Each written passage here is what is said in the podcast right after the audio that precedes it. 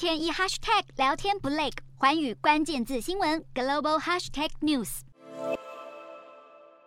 气势磅礴的美国海军美利坚级两栖突击舰蒂黎波里号搭载数十架陆战队军机，耸立在军港码头，威慑力十足。蒂黎波里号常年巡弋南太平洋海域，是美军捍卫印太自由开放的关键利器。而美国第七舰队指挥部近期还透露，要是台海未来爆发冲突，这艘船坚炮利的蒂黎波里号将成为美国与盟国军队反制解放军的主力武器。第七舰队指挥部表示，如果台海爆发突发状况，美国海空军将肩负起大部分的作战责任。有鉴于此，美国海军与陆战队已经耗费数个月测试闪电航舰的新作战概念，意思是将蒂黎波里号等两栖突击舰原先搭载的直升机和垂直起降战机替换成二十架 F 三十五 B 隐形战机，不仅作战成本比航舰低许多，用途也更为广泛，能一边进行攻击任务，一边将陆战队部署到岸上。第七舰队更强调，相较于中国航舰上配置的歼十五舰载机，蒂黎波里号可配置的 F 三十五 B 隐形战机战力强的许多，根本没得比，能非常有效反制解放军侵略。不过，解放军也不敢轻易对台动武。美国白宫印太事务协调官坎贝尔当地时间八日表示，中国政府正面临国内经济挑战以及国际社会的同声挞伐，因此，中国现在最不想要的就是与美国公开敌对，反而希望在短期内可以和美国维持稳定的关系。